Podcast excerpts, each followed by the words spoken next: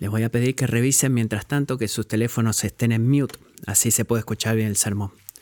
Buenos días, dice la hermana. La escritura del día de hoy viene de Juan capítulo 2, versículos 13 al 25.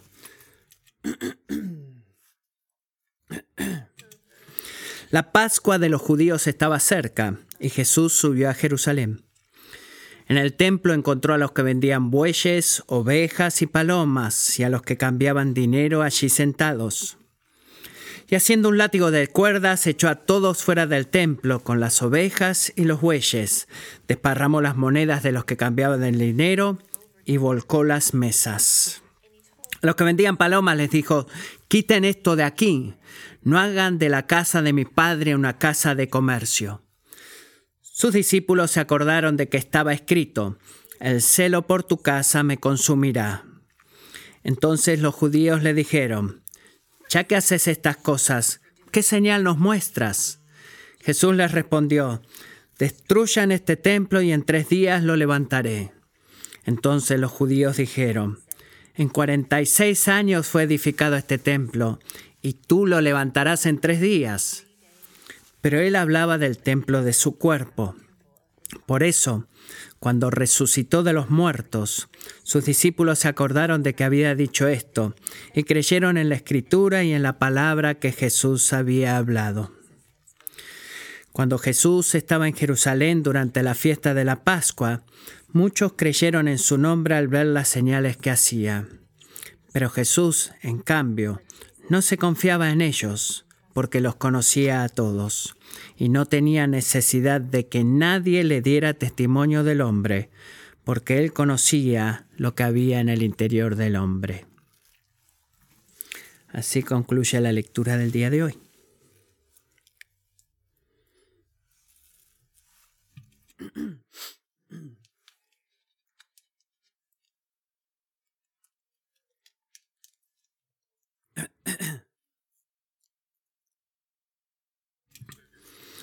Es tan bueno adorar al Señor con ustedes, amigos. ¿No es tan bueno estar acá juntos como pueblo de Dios? Y de vuelta, gracias a aquellos de ustedes que se unen a nosotros a través de internet. Si no me conocen, soy Matthew y amo servir como el pastor líder en esta iglesia. Y especialmente disfruto predicar la palabra de Dios. Y lo que hago a menudo no hay un domingo que vaya y pase acá al frente y diga que necesito la ayuda de Dios. Y necesitamos la ayuda de Dios, así que pidamos por eso ahora. Señor, aparte de tu espíritu, incluso cuando hemos cantado algunos minutos atrás, no podemos hacer nada.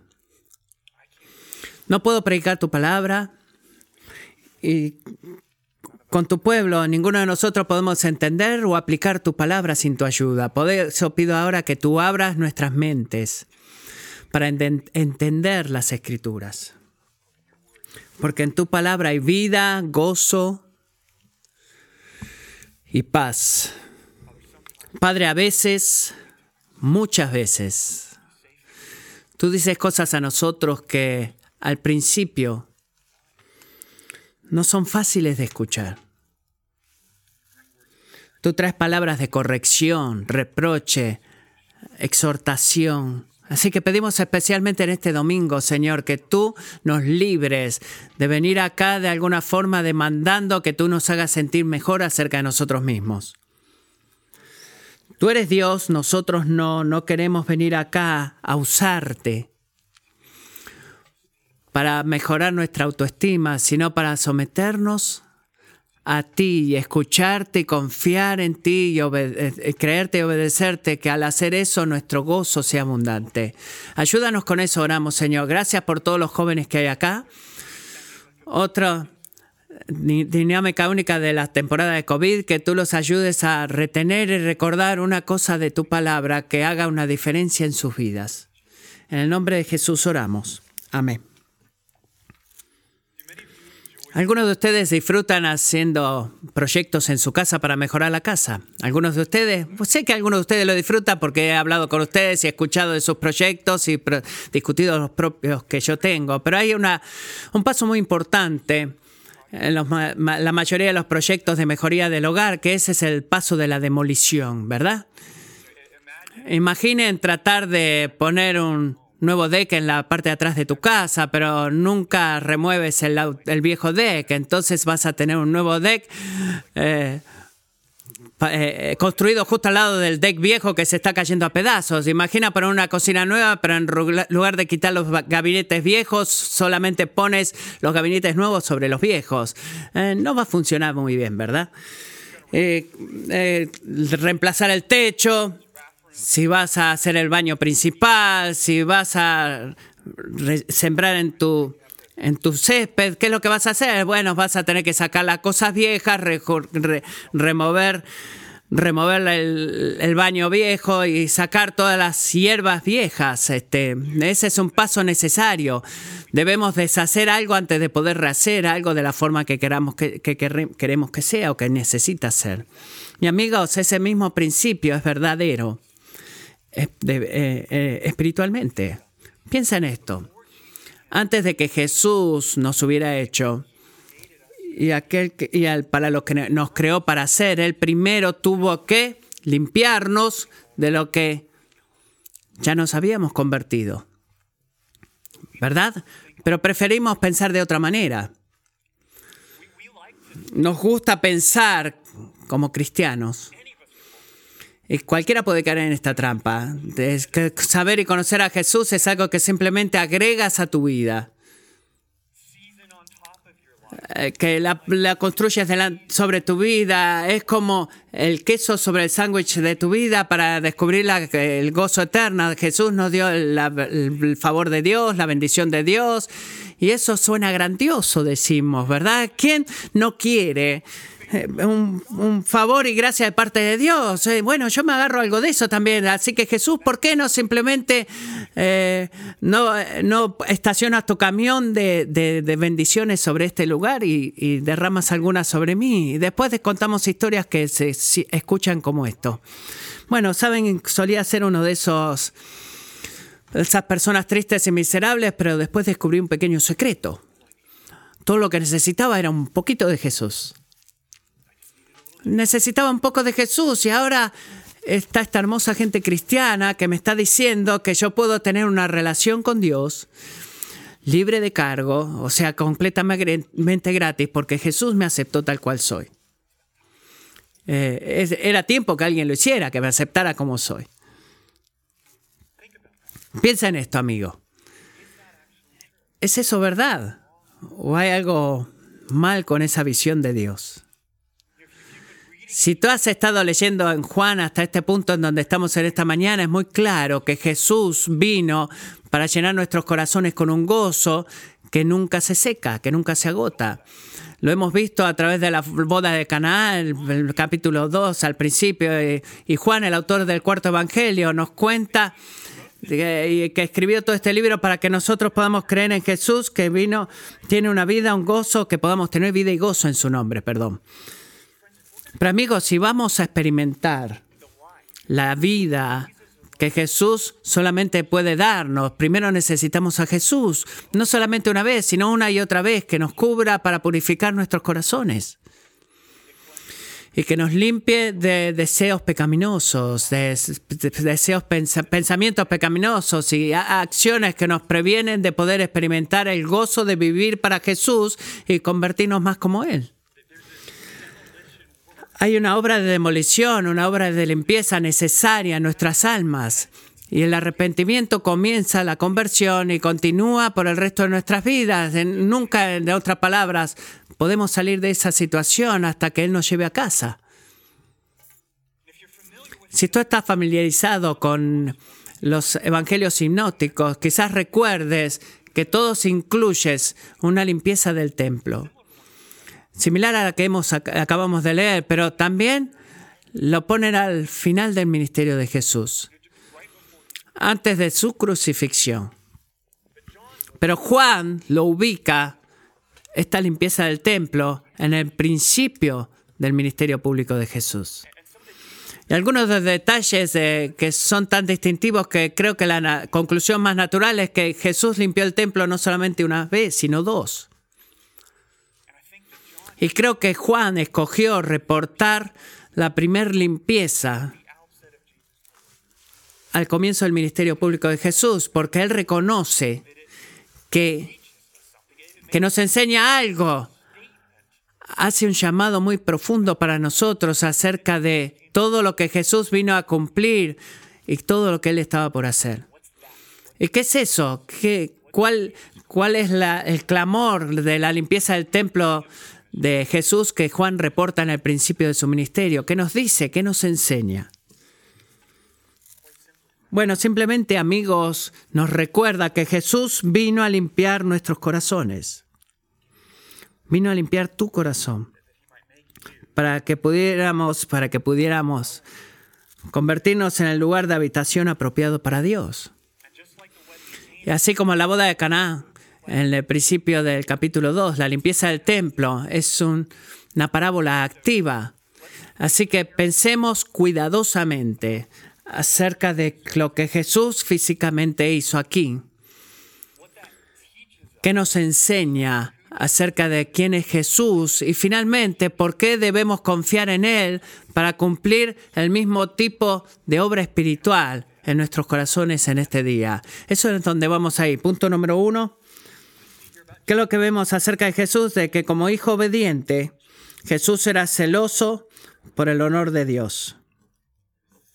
Él estaba celoso, él estaba apasionado por el honor de Dios. Miren versículo 13, capítulo 2. La Pascua de los judíos estaba cerca y Jesús subió a Jerusalén.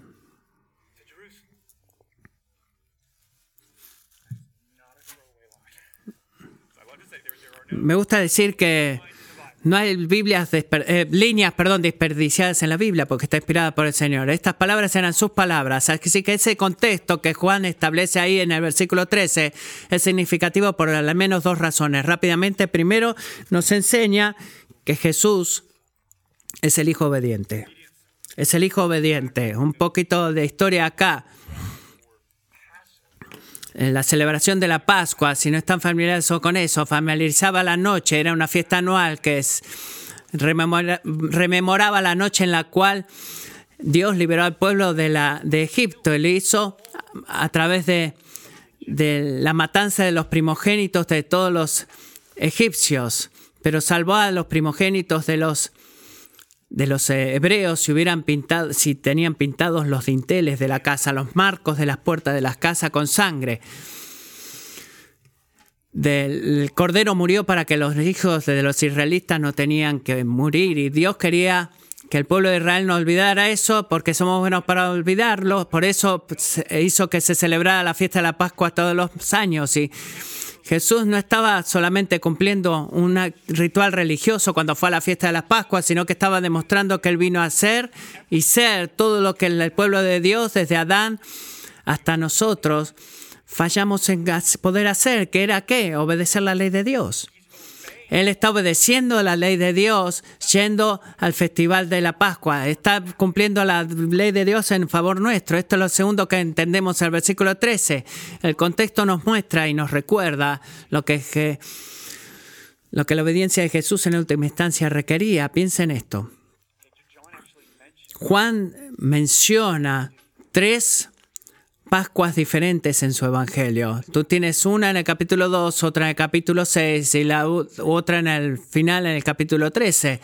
Así que la historia completa del ministerio público de Jesús está, eh, está marcado por las Pascuas, por la celebración de las Pascuas. Es el contexto en el cual todo lo que él hace, hace. ¿Por qué eso importa? Porque después de tres cortos años Jesús se convirtió en el sacrificio pascual el cumplimiento del festival, el Cordero de Dios que quita el pecado del mundo. Así que el mismo principio de esta sección, Jesús, Juan, perdón, nos recuerda en un versículo simple que Jesús caminó en perfecta obediencia y que Jesús pronto moriría por el desobediente. Nos apunta en esa dirección, porque es la única forma en la cual pecadores como nosotros podemos estar bien con Dios. Y así todo, noten que Jesús no caminó a través del templo celebrando la Pascua en un tipo de trance futuro como eh, desconectado completamente de todo, porque todo lo que ves son corderos y dice, ese voy a ser yo en tres, en tres años. Eh, no estaba en un trance enfocando en el futuro, sino que estaba caminando por, la, por el pasillo de los gentiles y fue lleno de ira. Se llenó de ira. Él estaba enojado, estaba molesto. Estaba en el patio de los gentiles, porque ese era un lugar sagrado. Era el lugar de Dios.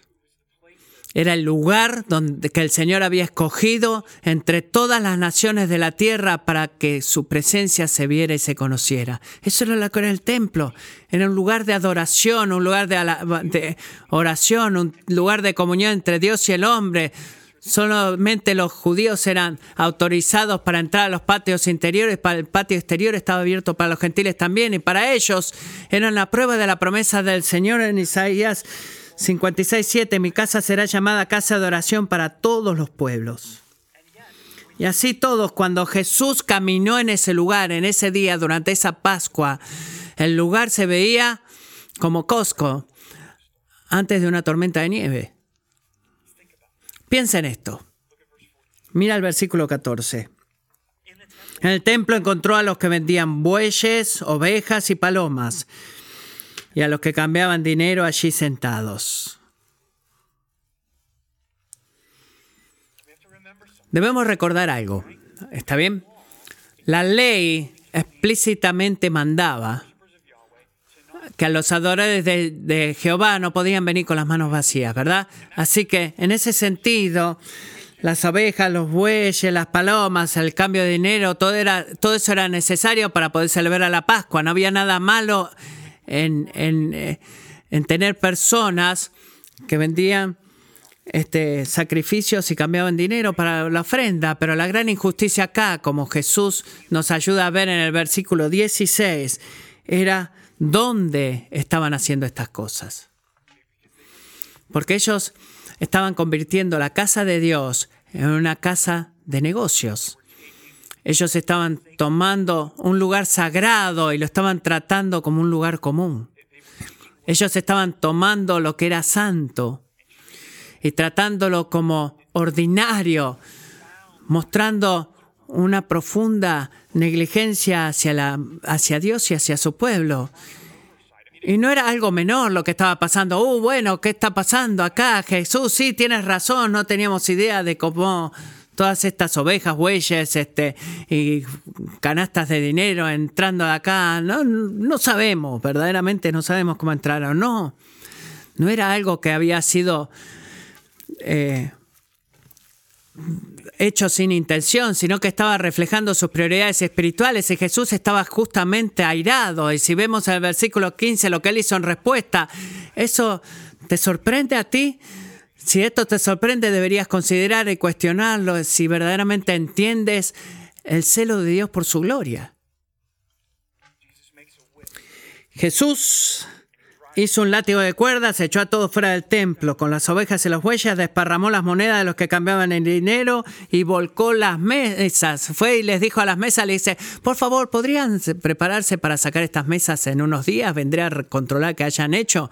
No, él agarró esas mesas eh, y las dio vuelta, las tiró por los aires. Se las dio vuelta verdaderamente. Él estaba demoliendo ese lugar con violencia. Él ordenó a los vendedores de palomas que se fueran. ¿Por qué? Porque estaban, estaban este, violando la santidad de la casa de su padre. Él estaba diciendo, no hagan de la casa de mi padre una casa de negocios. No hagan eso. Deténganse ya. Eh, les recuerda a los discípulos las palabras del Salmo 66.9, el celo por tu casa me ha consumido. Esa acción de Jesús le recordó a sus discípulos eso. Amigos, me pregunto, quiero que piensen en esto. ¿Qué es lo que a ti te consume? ¿Qué te consume? ¿Qué domina tus pensamientos cuando Tú estás en la cama a la noche y tratas de dormir. ¿Qué fluye en tu mente cuando primero te levantas a la mañana? ¿Qué te consume? Jesús, el obediente Hijo de Dios, estaba consumido con una pasión santa para de honrar a Dios. Él no estaba simplemente dispuesto a que Dios sea honrado, estaba abierto a que Dios sea honrado, que deleitándose aplaudía de costado por la gloria de Dios. No, sino que él buscaba la gloria de Dios y era la ambición que gobernaba su corazón. Él quería que su padre fuera conocido y amado y temido y adorado y magnificado, exaltado, confiado, atesorado sobre todas las cosas, sobre todos los otros dioses, porque Dios sabía que nadie más era más digno de él de ser honrado. Eso era lo que él quería. Eso es lo que buscaba. Eso era lo que perseguía. Ustedes padres saben lo que es cuando sus hijos ponen sus ojos en algo, ¿verdad? Dice, mami, eh, no, no, mami, mami, no, pero espera, espérate un poquito, no se, dan por vencido, ¿verdad? Insisten en eso, hacemos eso como adultos también, confesémoslo. Eh, lo que pasa es que lo hacemos de una forma más discreta, seguimos poniendo dinero hacia esa pasión que tenemos, ese hobby o esa meta. Ser consumidos por el honor de Dios y no tu propia comodidad o tu conveniencia o seguridad, va a costarte siempre, siempre te va a costar algo. Siempre. Le costó a David algo en el Salmo 69 también, versículo 10. Cuando lloraba, dije, David, afligiendo con ayuno mi alma, eso se convirtió en afrenta para mí. Hablan de mí los que se sientan a la puerta, y soy la canción de los borrachos. Traducción, ¿qué es lo que él está escuchando? Mientras él buscaba vivir para la honra de Dios. Glorifica a Dios desde adentro hacia afuera. La gente piensa, bueno, David, va, dale, déjate en broma, che. ¿Por qué siempre estás hablando del sentido de, de la sinceridad? ¿Qué es eso de tanta confesión, arrepentimiento y tristeza sobre áreas de tu vida que siguen siendo no santas y que no honran a Dios? Un poco de religión está bien, incluso está bueno y te hace sentir bien, pero no vayas al extremo, te estás pasando ya necesitas calmarte un poquito. Eh, pero Dios eh, era tan importante para David. Um, como el profeta Nahum dice, en presencia de su indignación, ¿quién resistirá? ¿Quién se mantendrá en pie ante el ardor de su ira? Su furor se derrama como fuego y las rocas se despedazan ante él.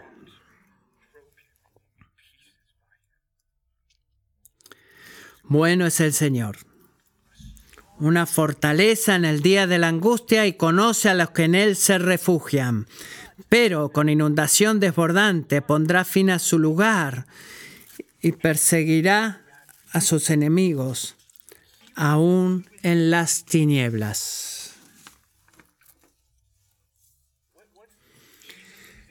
¿Cuál es el ejemplo de Jesús? ¿Cuál es la experiencia de David? ¿Cuál es la palabra del profeta que acá está gritándonos? Eh, todas nos dicen que la bendición del Señor es reservada para aquellos que están devotos en buscar la honra de Dios.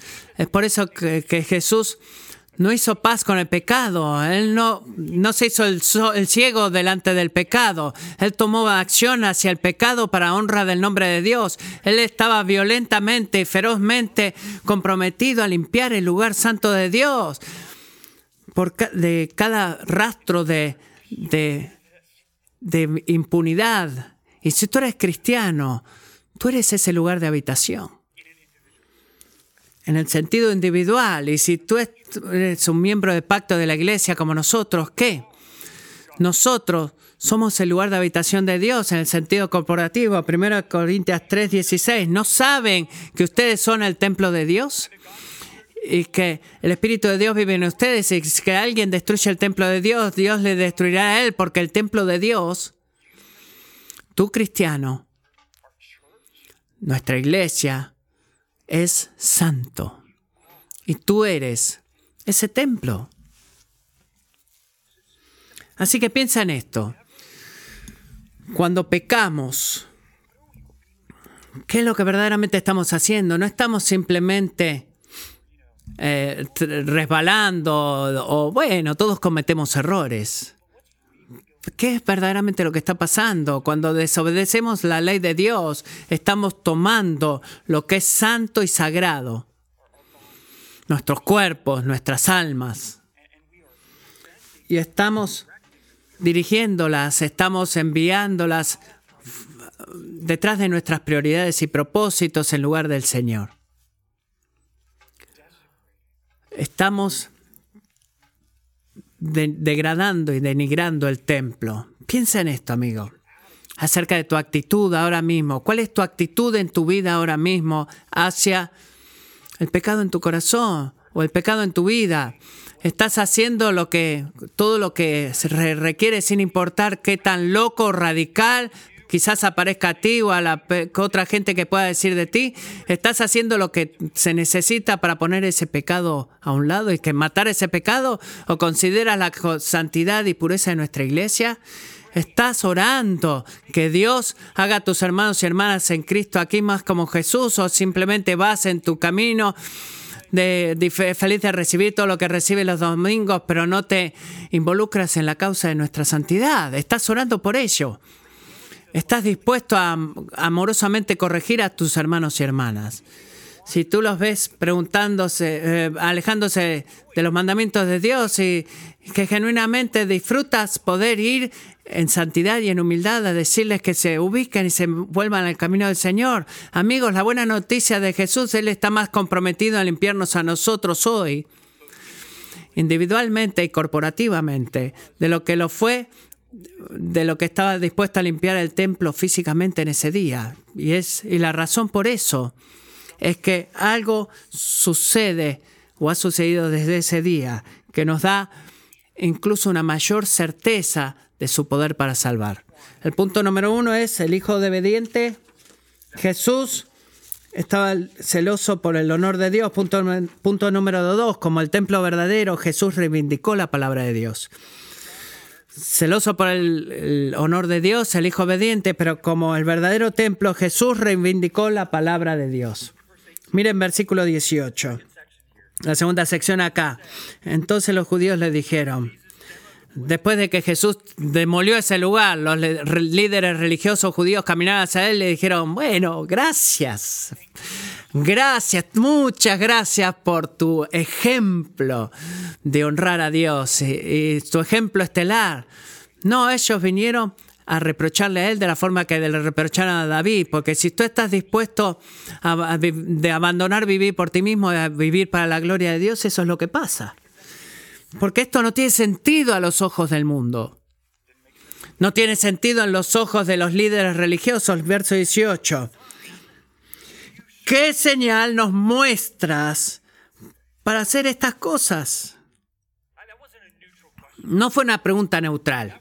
Esa fue una pregunta llena de sentido y significado. Tras la traducción, Jesús prueba ahora que tú tienes las credenciales y la autoridad para venir acá y empezar a tirar cosas por el aire y decirle a la gente qué tiene que hacer. Pruébalo, pruébalo. Y a menos que nos des un tipo de sobrenatural evidencia que nos convenza de que, eh, el, eh, que el maestro está en la corte de su mismo lugar, porque estamos evaluándote y juzgándote ahora mismo. No te vamos a creer a menos que des esa señal. Y esa pregunta, la actitud detrás de esa pregunta revela al estado en el cual ellos han domesticado a Dios. Porque no poco como sabían ellos, a menos que podían preguntar eso, ¿quién podría pararse delante de Dios? ¿O quién estaba parado delante de ellos? Perdón, Dios estaba parado delante de ellos. ¿Qué señal nos vas a dar para que creamos en ti, Dios?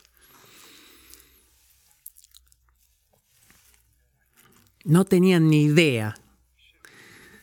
Debían estar rostro en tierra, debían estar llorando, en la casa del Señor por la, barbaridad que habían hecho en la casa del Señor que Dios les había pedido que cuide. Pero en lugar de eso, ellos estaban arrogantemente parados delante de Dios diciendo, pruébalo y creeremos en ti. ¿Qué pensarías tú si eh, tuvieran que entrar la corte de nuestro juicio y opinión. Jesús en su gran misericordia dijo algo. No fue lo que ellos merecían, porque hablaba palabras de verdad y misericordia en el versículo 19. Destruyan este templo y en tres días lo levantaré. Y entonces los judíos dijeron que, bueno, este, este tiene unos chistes tan buenos, verdaderamente, este Jesús. Hey, déjame decirte algo, Jesús. ¿Sabes que este templo fue construido, se tardó en 46 años en construirlo? Ni siquiera todavía se ha terminado de edificar, ya hace 46 años. Y tú nos vienes a decir que si lo demolemos, vos Vos solito lo vas a reedificar en tres días. La verdad que no diga nada más después de la respuesta de Jesús es como la trampa de ratón. Eh, bueno, vos pensás estás loco, nosotros no. Vos estás loco, nosotros no. Pero miren lo que dice el versículo 21, lo que ellos no sabían. Pero Jesús, él hablaba del templo de su cuerpo. ¿No es increíble como Jesús eh, fue mal entendido en el siglo I como lo es en el día de hoy? ¿Se han dado cuenta de eso? Siempre ha sido malentendido. Los judíos fallaron en entender que la naturaleza entera de la presencia de Dios entre su pueblo estaba cambiando. Porque por siglos Dios los ha se ha dado a conocer hacia ellos en un lugar en particular, el tabernáculo, la tienda, y después en el templo de Jerusalén, ¿era qué? Era el lugar de habitación de Dios en la tierra. Era el centro de su manifestación, de su presencia manifiesta delante de ellos. Era el lugar donde el hombre tenía comunión con su hacedor. Pero ¿qué se perdieron acá? Que todos esos lugares, el tabernáculo y el templo, eran tipos de aquel que iba a venir. Eran una imagen. ¿Por qué? Porque cuando el eterno Hijo de Dios se hizo Dios encarnado y se tomó carne como un embrión en el vientre de María. Ese lugar se convirtió en una persona. Piensa en esto. Jesús se convirtió en el templo de Dios, no porque su cuerpo era un tipo de contenedor para Dios o era eh, siendo habitado de parte de Dios de tal forma de que los demás no podemos serlo. No, sino que Él era el templo porque Él era Dios. ¿Verdad? Así que una vez que el pueblo de Dios iba al templo a adorarle a Dios, ah, pero ahora adoramos a Dios confiando y este, obedeciendo a Jesús. Una vez el pueblo de Dios iba al templo para entender lo que como era y ahora entendemos a Dios conociendo a Jesús. Una vez la gente iba al templo para pedir perdón por sus pecados a través de un sacrificio. Ahora recibimos el don de, del perdón de una vez para siempre a través del sacrificio de Jesús. Y podría seguir con muchos ejemplos, pero en otras palabras, todo lo que el templo era y representaba, Jesús es y cumplió. Así que Edward Klink correctamente dice así, Dios no es encontrado en ninguna práctica o lugar religioso. No hay eh, caminos múltiples para Dios, amigos. Descubrir el gozo y la relación con Dios no es algo que se encuentra en un libro de aventuras, sino que solo se encuentra a través de Cristo, solo a través de Cristo. Lo que levanta, igual eleva una buena pregunta entre la gente que piensa, y quizás no lo dices, pero piensas, bueno, ¿cómo podemos saber eso? ¿Por qué debemos poner confianza exclusiva en Jesús? ¿Por conocer a Dios y disfrutar de una relación con Él? Bueno, la respuesta simple es porque nadie más puede hacer por nosotros lo que Jesús hizo. No hay otra, no hay otra criatura o ser humano en la historia del mundo que alguna vez haya hecho que resucitarse, perdón, a sí mismo de la tumba. Nadie más ha hecho eso, pero Jesús lo hizo porque Él es Dios. Porque la naturaleza imperecedera de, su obra en esta vida que se excedió la inmesurable muerte del pecado por el cual él murió. ¿Cuál es la, qué, prueba la resurrección? Prueba, amigos, que la mayor impiedad y maldad en el mundo no son los animales en el templo, sino que están en medio de nuestros corazones. Eso no tiene no tiene, no puede competir con el poder de, la, de Dios y eso es lo que la resurrección de Cristo probó en la, en la resurrección. ¿Por qué? Porque no puedes vencer la maldad que hay dentro de ti, pero adivina qué, Jesús sí puede vencerla y Él te ha librado, de la culpa del pecado, te ha librado del poder del pecado, a ti cristiano, te ha derramado su espíritu en tu corazón y dándote poder para pelear por santidad y adivina qué más, Él garantiza que un día la presencia del pecado se alejará de tu vida, desaparecerá. Primera Tesalonicenses 5:23 dice así. No es una, una oración, perdón, sino una promesa. Y que el mismo Dios de paz lo santifique por completo. Y que todo su ser, espíritu, alma y cuerpo sea preservado e irreprensible para la venida de nuestro Señor Jesucristo. Fiel es aquel que lo llama, el cual, el cual también lo hará, ¿verdad? Punto final. Así que amigos, por favor, escucha esto, sin importar, no importa qué grande tu lucha con el pecado sea. No importa qué tan grande sea, qué tan quizás estás sentado y digas, Matthew, no sabes ni la mitad de lo que yo hago. Pero tú debes saber esto. Tú no eres una causa perdida. Tú no eres, si estás en Cristo, tú no eres un rebelde sin esperanzas. Tú eres, tú tienes el poder de la resurrección de Jesucristo fluyendo en tus venas. Ese es quien eres tú.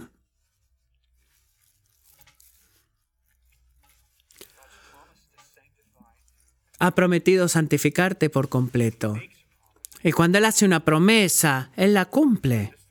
Así como cumplió su promesa en el versículo 19 del resucitar de la tumba y en verdad es su resurrección lo que en última instancia vindica la autoridad de Jesús y de la obra de Jesús.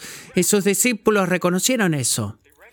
Lo reconocieron más tarde de que la palabra del templo vivo, Dios en, carne humana, era eh, digna de confianza, no menos que cualquier otra escritura de la palabra.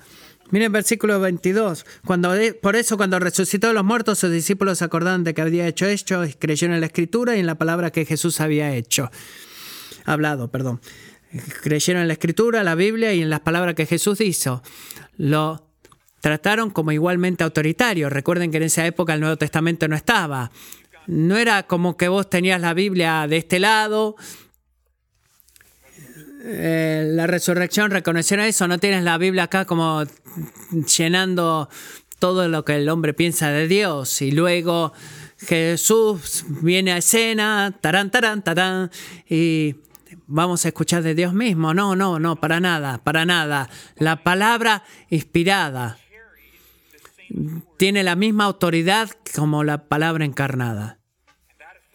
Y esa autoridad es una abundante verdad. No hay espacio en el cristianismo para creer en Jesús, pero dudar con algunas porciones de la escritura o decir, bueno, yo sigo a Jesús, cuando tú voluntariamente perseveras en desobedecer parte de su palabra. No hay espacio para el cristianismo ahí, porque el confiar en Jesús es confiar en la palabra de Dios, porque su resurrección vindica la palabra de Dios. Punto número tres. Como escudriñador de corazones, Jesús ejerció la sabiduría de Dios. Él ejerció la sabiduría de Dios. Miren versículo 23 al 25 conmigo.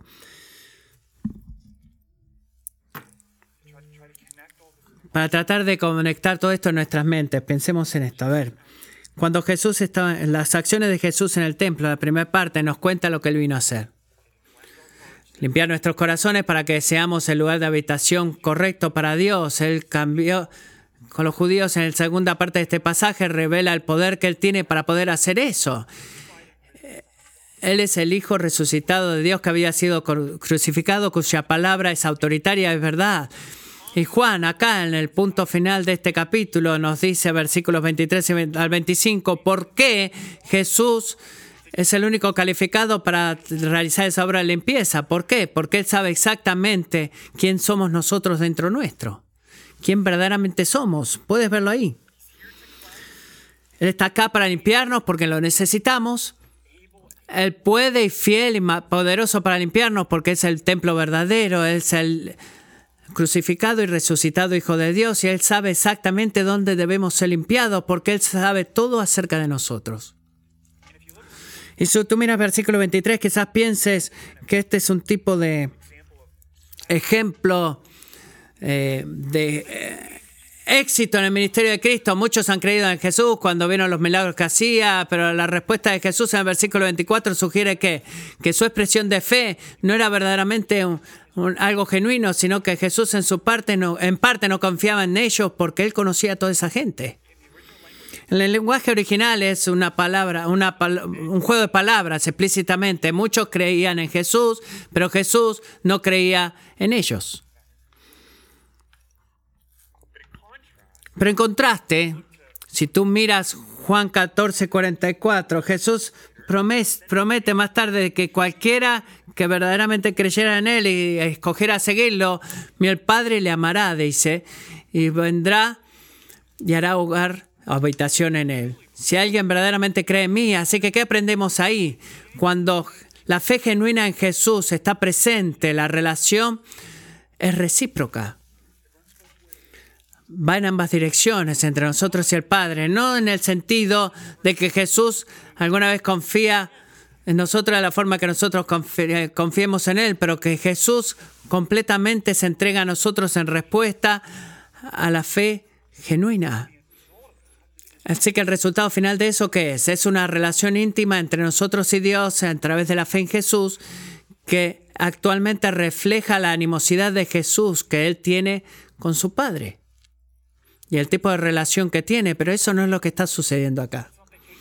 No es el caso acá, los sentimientos eran emocionantes, eh, la fe era profesada, pero los corazones no han renovado. Creo que la observación de Leo Morris es eh, de mucha ayuda. Crear a partir de las señales es tomar como básico algo, algo perdón, que podemos ver y al que damos peso a partir de nuestra experiencia.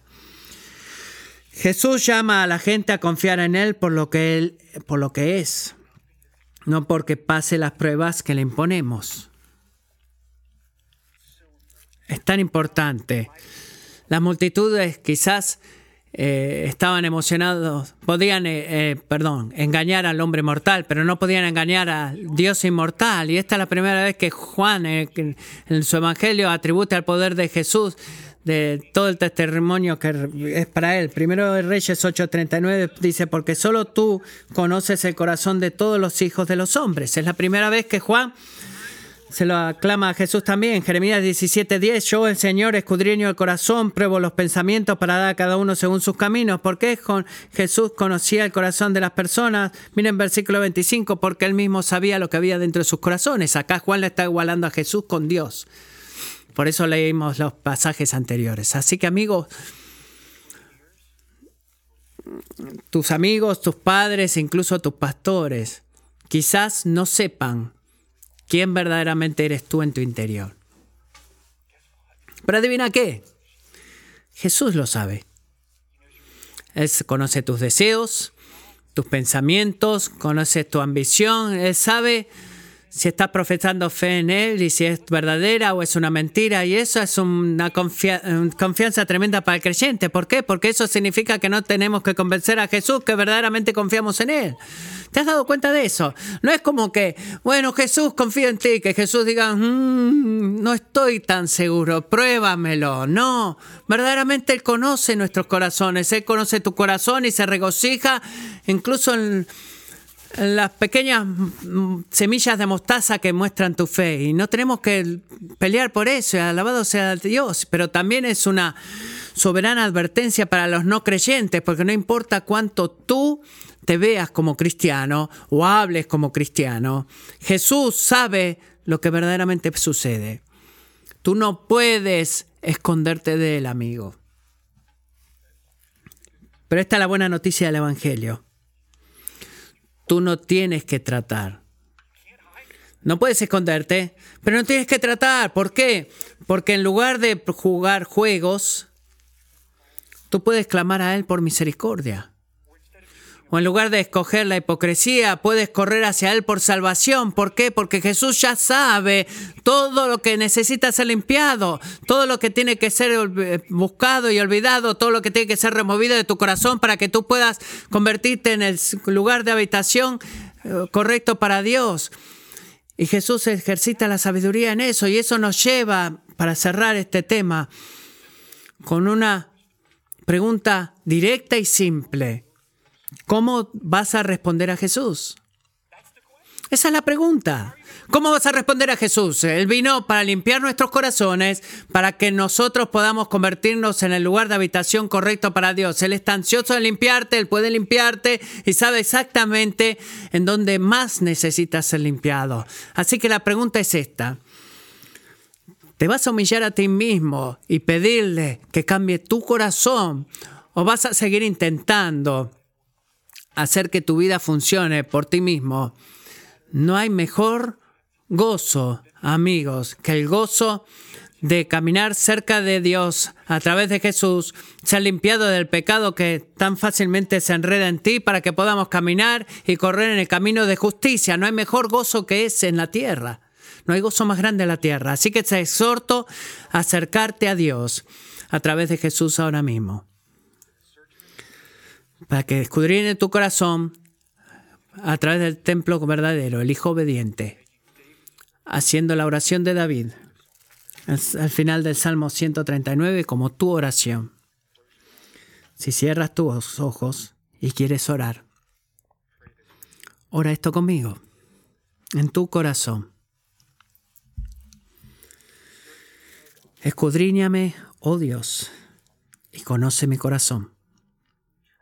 Pruébame y conoce mis inquietudes. Y ve si hay en mí camino malo y guíame en el camino eterno. Señor Jesús, te necesitamos que tú hagas eso. Necesitamos que limpies nuestros corazones de forma en la cual tú has limpiado ese templo. Señor, no podemos recibir tu favor y bendición a menos que primero remuevas y limpies y nos liberes de todo lo que nos previene de poder vivir para ti. Así que oramos que hagas eso, que tú nos des el, celo de participar y cooperar en esa obra. Te damos gracias por cómo tú, como el crucificado y resucitado, pruebas que tú puedes y eres poderoso y estás comprometido y fiel para hacer esa obra de limpieza, sin importar cuánto tiempo hayamos luchado con eso. te damos gracias que cuando venimos a ti y no sabemos cómo explicar la mitad de lo que pasa en nuestro corazón, simplemente podemos decir, Señor Jesús, tú me conoces. Por favor, ayúdame conoces mi corazón. Por favor, límpiame. Y tú nunca dejarás o olvidarás a aquellos que vienen y preguntan con sinceridad y humildad lo que tú eres fiel para hacer. Te damos gracias por eso en el nombre de tu Hijo. Oro que tú hagas eso incluso mientras cantamos. Amén. Por favor, pónganse de pie si pueden.